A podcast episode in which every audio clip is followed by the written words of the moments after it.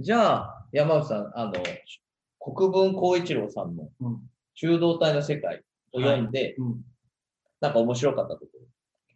まあ、僕が読んで面白かったっていうのは、えっと、まあ、あそこの話に、要は書いてある内容っていうのは、うん。えっと、能動体でも、受動体でもなく、中動体っていうのがあったよっていうことなんですよね。はい。はい。で、まあ、能動体っていうのは、あの私は何かをするとか、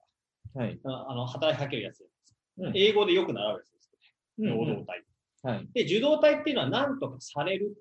はい。自分があ対象、向こうに対して何かをするっていう時は能動体だし、えっと、向こう側からこう、何かをされるっていうのが受動体。うんうん。まあ、英語だったらね、B 動はい詞プラス過去分詞みたいな感じで勉強していくところで出てくる言葉ですけど、はい。実はその能動体でも受動体でもない中動体っていう、あのね、上中下の中に、うんあの動くか、動くに態度の体、中動体っていうのがうんあったよっていう話なんです。で、えっと、これ国語さんの最初の方で書いてるんだけど、これまでその能動でも受動でもないっていう何かみたいな言い方っていうのはよくされてるんです。いや、はいこういうことって能動でもも言えないし、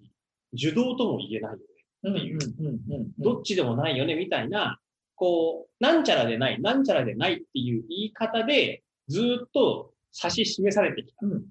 中道体というのを、中道体っていうのはこういうもんですよっていうふうに、かなり、あの、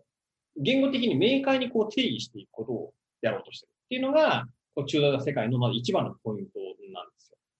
で、その意味で言うと、その、なんちゃらでない、なんちゃらでないっていう否定的な言い方で、こう、なんとなく神秘化されるってたものを、ちゃんとこういうものなんだっていう形で、こう定義していこうとするっていうところが、この中道体の世界の、まず最初に目指されているで、そうそういうまさに、あの、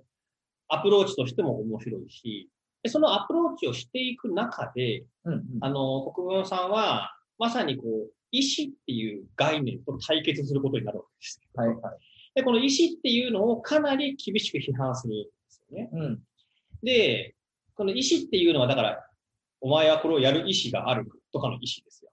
で、意思があるかないかっていうのは、僕たちが今生きている社会の中ではすごい大事なこととされていて、うんうん。まあいろんな法律行為においては、意思があるかないかっていうのは、すごい、まず大確認されるしうん、犯罪においても意思があったかなかったかっていうのは決定的な話。だから、えっと、その意思っていう概念には全部その責任っていうのがくっついて、表裏一体でくっついていて、うん。だから、えっと、中道体の世界は確かサブタイトルが、意思と責任の考古学なんですよね。っていうふうに、あの、近代のおける意思とこう責任っていう概念が、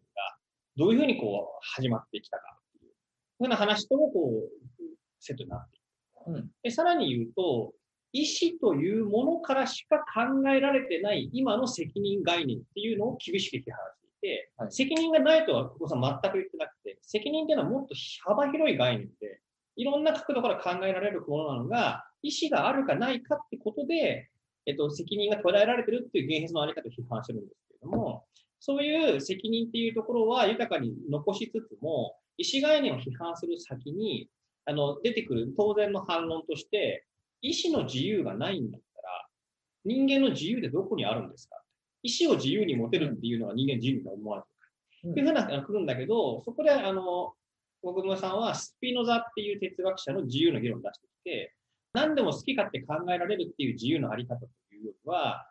その人の潜在能力が豊かに発揮されてるってあり方に自由を見るっていう、そういうスピノザの自由概念っていうのをそこでこう持ち出して、あの議論を展開していて、だからその意味でも、言葉の話でありなが言葉っていうのが実は人間のうんいろいろ振る舞いとか考え方とかをいろんなことを実は規定している。はいでも人間が言葉じゃないところでやってることっていうのが、いかにこう、能動と受動っていう切り方では捉えることができないかみたいな話も今読んでてよくわかる。で、まあ今ちょっと中道体とかいうふうな言い方であの言ってたけど、中道体の例として僕がやっぱり一番若い人と思ってるのは、惚れるで、うん惚れるってこう、自分から惚れようと思って惚れるものでもないし、うんうん。相手から惚れさせられるものでもないし、うんうん。なんかよくわかんないんだけど、好きになっちゃうかもしれないです惚れる。自分でもコントロールができないありようです。でも一方的に向こうから強制されてるものでもない。自発と強制の悲願というか、自発でもないし、強制でもない。うんちょうどその合いの子みたいなうんやつが中道体ってやつで、そういう中道体っていう特別な、あの、言い方が昔はあったよって話をまあずっとやってるんだけど、それは別に今なくなって、言葉としてはなくなってるけど、現実に僕たちが生きてる世界はほとんどもう中道体に満ちてる。そういう感じがまあしていて、うんあの、まあ、いろいろあの読みながら、あの、面白かった。まあ、いろいろこう考えることがたくさんあるところですね。だから、今、もうだいぶほとんどレビューをうん一旦してくれてますけど、まず、能動体、受動体、するかされるか、みたいなことではない何かが、ではない何かじゃないよっていう形で定義づけようとしてます。まあ、一つ明確化しようとしてうん。でそれで例として惚れるがあるよっていうのは分かりやすいと思うんですよ。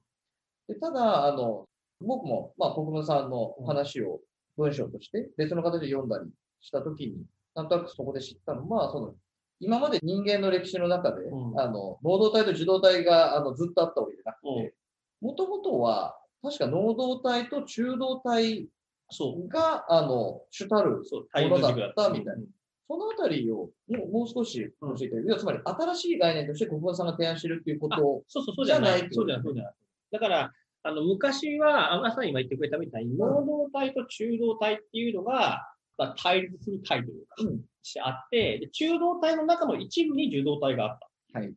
ていうところが、まあ、あの、大きな分け方で、で、あの、中動体の世界の中により詳しい定義が書いてあるんですけれども、中動体と能動体を区別しているのっていうのは、その行為が、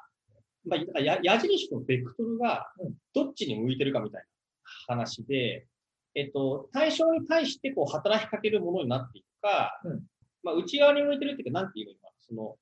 な何かをやっているプロセスのただ中にいるっていうのが中動体みたいはい。な言い方なんですよ。で、そういうふうなものの中に何とかされるっていうのも、いワンオワンバージョンとしてあるんだけど、うんうん基本的にはそういう、その行為が自分を超えて向こうに行くのか、うん自分の範囲の中、自分の中で、まあ、ぐるぐる回ってるというか、そういうプロセスの中にあるというふうな話をしてるっていうふうな定義で、主導体っていうのをこう言語的にこう位置づけ直してですよねうん。だから、あえてせ整理とかですると、まあ、もともとあったものが、半ばその彼も書いてたと思うんですけど、うん追い出されちゃったっていうか、なんか下克上みたいなことる。あにした気がそうそう、まさに、あの、あの受動体の下克上なんですよ。って言ってましたよね。そうそう。だから、中動体の家臣でしかなかったんですよね。うんその、ワンオブゼムだった。それが、もう完全に解の場所を乗り取っていく。ですよね。で、その話と、あの、私はそこら辺全然こう歴史的にはちゃんときっちり分かってないですけど、その追い出されていく過程と、さっきの意思概念、うん。何しろ責任概念が焦点化、時代の中で焦点化していくっていうことがパラレルにうん。走ってたみたいな話でもある。うん、多分そうなんでしょうね。はあはあで、それっていうのはやっぱりその、国語さんは、あの、能動と受動の言い方を、行為を人の所有にさせるための言語だみたいな言い方するんですよね。うんうんうん。だ結局その行為が誰のものなの、うんうん。お前の、お前がやったことなのはいはい。誰かにやらされたことなの？はいその行為自体の所有者は誰か？はいはい。それをはっきりくっきりさせるために、能動と受動っていうふうな考え方になっていく。はいはい。話を言っていて、で、その、それっていうのは、その、よくわからんけど出来事が起きてるみたいなものを許さない。うん それは結局誰がやってるのかその誰がっていう、その所有者っていうのを明確にしようとするっていう。うん。そういうふうなあのものの中で、そういうふうにこう、どんどんだから、受動体が下克上していって、うん。自分じゃなかったら誰か他の、外部の誰かっていうふうに、こう、要因がね、生まれていくうんうんうんうん。そうなってきたときに、うんあの、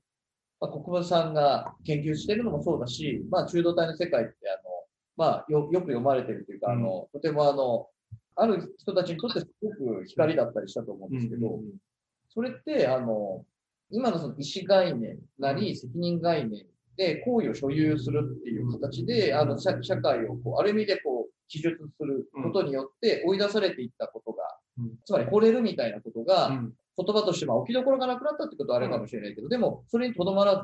何か世の中の実相みたいなものが正しく表現されなくなったみたいなのがやまさにまさに、うん。まさにその通りで、えっ、と、今の言ってくれてた、その世の中の実相がうん。言葉によってうまく表現されなくなっていた中に、はい。実は昔は中道体っていうのがあって、はい。中道体っていう考え方があったら表現できるんだよっていうのが、まずは中道体の世界っていう本が第一義的には持っている一番大きな価値じゃないかと思うんですけど、で、実際これは医学書院のケアを開くっていうシリーズが出て、うんあの、まあ、ケア関係の医学書院のケアを開くは、もう、原口さん僕も大好きなシリーズですけど、私ケアの本として書かれているし、あの、非常に象徴的なことに、中道体の世界の冒頭のプロローグは、依存症の人の話で始まるんですよね。だからその、依存症の人が一番悩んでいる人。誰かに飲まされたの？いや、飲まされたわけじゃない。じゃあ自分で飲んだんだね。飲みたかったんでしょ？って言って、いや、うち飲みたかったわけえ、でもどっちっていう。どっちでもないっていう。そういうふうな、でも、でもその中で本当に言葉がないわけですよ。うんうんうん依存症的な人がやってる。あと、国交さんが話していたエピソードで言えば、どこかでチルタの世界の話を講演でしたときに、来場している人が、もっと受刑者の人で、はいもう泣きながら、あ、ようやく分かった。自分は今まで加害者だってずっと言われてきたけど、加害をした感覚が全くなかった。だけど、今のチルタの話を聞いて、あ、そういうことだったんだって分かって初めて自分の加害者という意味が分かったっていうふうに、うんうん。じゃあもちろん加害結果としては加害者なんだけど、自分に加害してるっていう実感がないうんうん。でもその人が中道体っていう表現を一遍かますことで、自分がやったことっていうのは結果として加害だったんだ。自分がその責任を負うのだっていうところを、そこ回路して分かったみたいな話をうんうん。話してくれたんだって話も、僕もさんしてましたけど、なんかそういうふうにやっぱりこの実相を表現する言葉うんっていうのがあんまなかったって話はある。で、あと、その、僕もあの、ケアを開くシリーズも、あの、まさに山内さん言ってくれたみたいですごい好き。で、あの、まあ、いろんな、つまり今までのケアのあり方では捉えきれなかったことを、まあ、物語を、物語っていう形だったり、中道体っていうことで、いろんなことでこう、捉え返そうよと。現場に起きてることとか、人と人の関わり合いに、本当はあるんだけど、何かしかこう見出されてないものを見出していこうっていうのがありますと。いう話で、ケアの文脈にこう、あそこがキッとなってるので、あの本がケアの文脈だからっていうのがあるような気がするんですけど、で確かに依存症のこととか何がしかしてしまうとかするみたいなことが、ささっきのだと何かこう、例えば犯罪を犯したみたいなこともあれど、ただそれは一つの象徴的なエピソードであって、えっと実はそういうことっていうのは社会実は山ほど山ほあるよと。ど、。山ほど。で、最初にそのレビューを一旦グッとしてしまうと、あの、意思決定支援の話が、うんあの、言われるじゃないですか。うん。つまり、あの、高齢者でも障害者でも、場合によっては私たちも、例えば何か就職を決めなきゃいけないとか、うん。学校を決めなきゃいけないとか、何かしかすることを決めるみたいな時に、うん。意思決定みたいなものがうん。結構グッときて、うん。で、さっき言ったみたいに、あなたは何がしたいのかとか、それは本当に自分がしたいのかとか言われるという。で、それすごく苦しいよね。うん。で、まあ同じことケアの現場になっちゃうんですけど、意思決定支援があの必要だって言われるのは、もう本当にあなたのそれは意意思なんですかっていうことを高齢者とか、うん何かこう、うまく決められなくなった人たちにも、こうある意味こう求めていく。うんで、それはある意味でこう真空パックに入ったような形で、その人だけが、あの、ある意味こもって決めたみたいな人たちが何かしかこう、頭の中でみんな想起される。だからみんな影響を与えないようにしよう。うん変に関与したらいかんよみたいなことが、あの、非常にこう、禁欲的になされて、うん何かしかそれがその人が一人で決めたことが、あの、アリバイ的にうん。何かこう求められちゃうん。うん。う。で、これはさっき言ったみたいに、えっ、と、日常生活にもあるし、えっ、と、そういう高齢になってからもあるし、うん。っていう話につないでいこうとすると、うんいやまあ、わかりやすいやつはその意思決定とか意思決定支援の話だけど、そのあたりについて、うんあの、どどういや、ですか？だからまさに国分さんは、その意思決定支援っていうのをものすごい痛烈に批判していて、うんもうあのおかしいと。うんだからせ責任転換みたいな話ですよね。うんで、全く何の影響を受けていない純粋な意思決定っていうもの自体がもうほとんどフェイクでしかないから。うんうん。あそんなことはないのに、近代がそういう形で意思っていうのを純粋化して取り出すっていう形で、行為をその人に帰属させるっていう、うん。社会の側からの要請のはい。言葉でしかないっていう形で意思決定支援っていうのを、まあ、痛烈に批判するんですよね。もちろん意思決定支援って言葉もね、いろんな解釈があるから、あれだけど、でも少なくとも国が出しているような意思決定支援とかの方針に対してはやっぱり批判的で、でそれに対して国分さんは、意思決定支援なんじゃなくて欲望形成支援の方が大事だっていう話を、うんうんどっかのシンポジウムでポロッと口走ったみたいな話を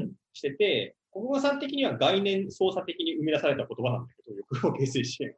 ただもう会場にいた人たちが、あ、そうかと。意思決定支援はやっぱりみんなおかしいと思ってるんですよね。で、あ欲望形成が大事なんだっていう話を、まあ、あの、すごいしていて、で僕も実際にお話した時に話をしたら、やっぱ一つ違うのは意思、意思っていうのは点なんだけど、欲望っていうのはプロセスだっていう話をまあなんかしていて、我々もよく話してるあの、障害がある人がレストランで、そのね、いつもハンバーグ頼んでた時に、別のスタッフの人がポットフライを頼んだのを、こう、ポットフライを初めて見たから、あの、ポットフライをいっぱい食べたって話があったみたいに、その人のね、今までの人生の中で、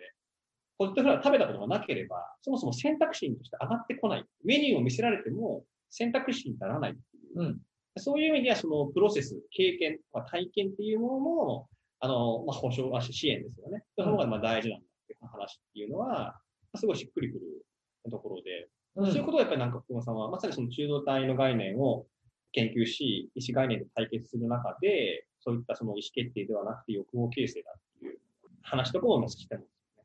それって、あの、あえてそこへ突っ込んでみると、えーと、意思決定支援が求められてきた背景には、一方でそのパターナリスティックな、あの、誰かが決めてしまう、最初は家族が、あの、年寄りの場合だったら決めてしまう。ないしは、えっ、ー、と、専門職が決めてしまう、みたいな、うん、なんかそういうことが、よくあった。うん。そういうことに対して、それではいけないよね、ということで、まあ、特に、まあ、ヨーロッパなんかでは、非常に重要なこととして取り込まれてきてるわけですけど、人権の、ね、一つの重要なあり方として、要権利用語って日本結構言いますけど、意思決定支援ってそんなに主題化しない。でも、ここ近年、あの、重要なものとしてガイドラインが出たりしていて、それの背景は今みたいなことがあるんです。パターナリスティックな決め方がある。で、そうじゃないよと。聞いた情報が対照的でもあるから、なおさらそうなりがちだったものを、情報も共有して、本人中心に意思決定しない。ここにまた意味があった。確かに。その通り。ですよね。で、ただそれが、あの、山田さんのさっきの話で言うと、ある意味フェイクレベルになって、フェイク化してしまってるっていう。こ、ここの、えっと、今みたいなプロセスから見た国分さんってどういうふうにまたいいですかなんかね、あの、国分さん自身が、その話をしてくれたときに言っていたのは、だからまさにパターナリズム、今の原さんの話はパターナリズムに対して、今当事者主権が出てくる。はい、でそれはまさに当事者の人たちが何を考え、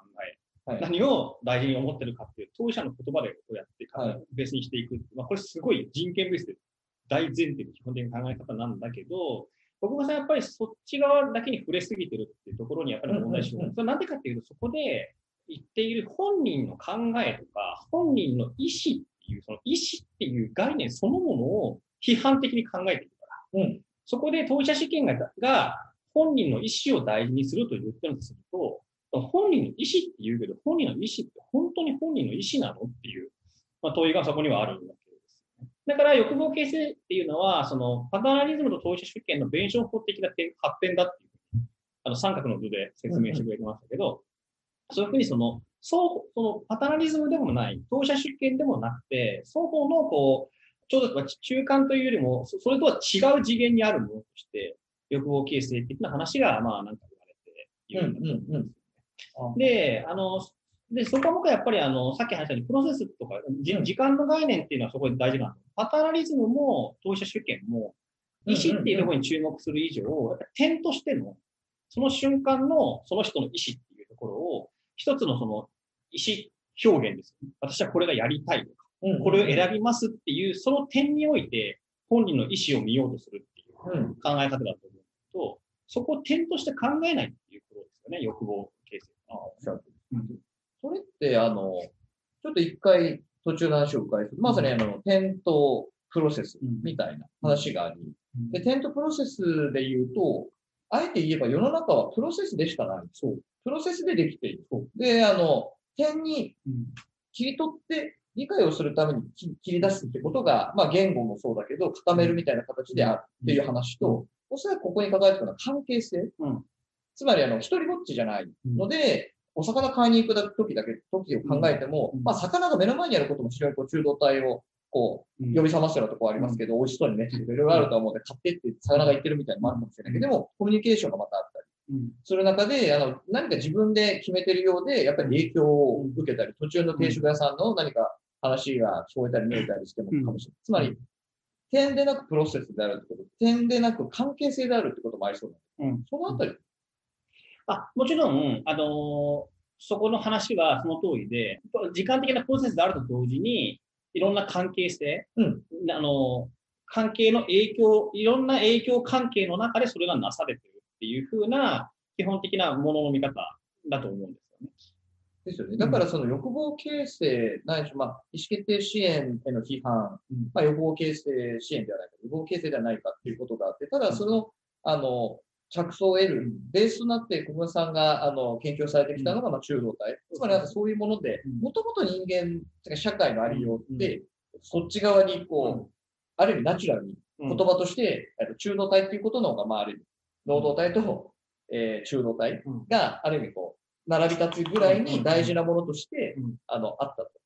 で、それが、あの、社会の実装は多分もともとそうだったと思うんだけど、それが変わってきてしまったことによってっていう中で起きてる不具合が、なんかそのあたりに、あの、ある意味一つこう、出現してるっていうか、意思決定支援っていう言葉のな、事柄というか、ことの中に、こう、出現そうそうそう。していると。うん。だから、社会のありようが言葉とか概念みたいなことがあのセットだった時にあるんだけど、なんか社会側の要請によって、それがちょっと変わってきた時に、うん。実装との乖離が起きて、それがこう焦点化しているのが、うんまあ、意思決定してるテーマ。うん。ってことですよね。うんうんうんうん。で、あの、まあ、国村さんがそこまで議論したかどうか覚えてないけど、まあ、でも一般的にというか、でもやっぱりその意思とか責任っていうのが、そういう形で立ち上がってきた、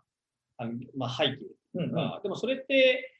さっきみたいに、あの、まあ、因果ですよね。因果の連関って、いつ、どこまでもたどれるわけですよ。うんたどろうと思ったら。うん風が吹いたらおケアが儲かるじゃないけど、うんな、どうしてこんなことが起きてしまったんだろう、その背景には、みたいな感じでこう、うっといくと。で、そういうふうにその因果の連関をうんた断ち切るものとして、意思と責任っていうのがあるわけですよね。はい意思っていうのは、その因果の連関を断ち切って、自分は誰かからの影響とか誰かに言われたからそうするんじゃなくて、自分の意思でそうしますっていう、そういう事故を立ち上げる意味で、切断っていうのが必要で、うん。でその切断っていうのと、だからその近代的な人間っていうか、その自立した本人の意思とか、自立した価値判断とか、いうときに、他立ではなく、他他が立するんじゃなくて、自ら立する自立の基盤には、ある種の切断が必要だっていう、多分そういうロジックなんだと思うんですよ。だか、ら、あの、意思概念が強固に、やっぱり社会の中に成り立っているのは、やっぱそういう自立した人間の判断っていうのは非常に尊いものとして価値が置かれているか、ら、その切断することがとにかく大事。だからおそらくその当事者主権の議論で、なるべく影響を与えないように、その本人が考えられるようにというのも、まあ、まさに良かれと思って、本人の自由意志を尊重する形で、あの本人の自立を守ろうとして、そういうふうなアプローチに多分なってると思うんですよね。だからそれはつまり、あの、途中で山本さん言ってくれてたけど、その、意思を持つっていうことが事実みたいな。そう。で、すごくこう自立概念がこう歪償化されてるような感じがするっていうことですそうそうそう。というふうに、小川さんは、あの、議論をしてるんだと思だからそれはさっきスピノザの話がありましたけど、まあそれはあの、